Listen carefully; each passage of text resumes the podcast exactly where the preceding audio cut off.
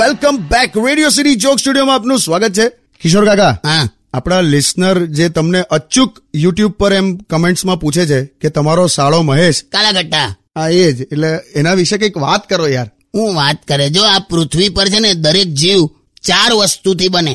પૃથ્વી જળ વાયુ અગ્નિ ઓકે મહેશ બન્યો છે પૃથ્વી જળ વાયુ અગ્નિ અને કોલસાથી કાકા પણ તને કહું ને બહુ ભોળો છોકરો જાજો કહું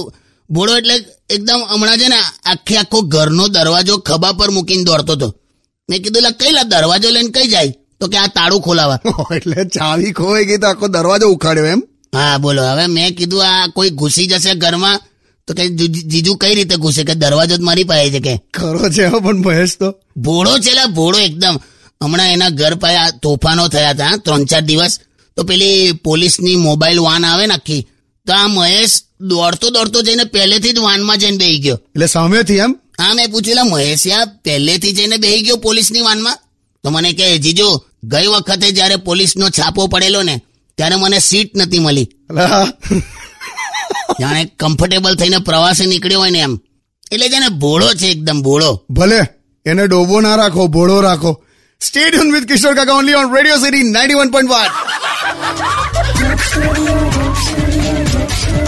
Undian. Radio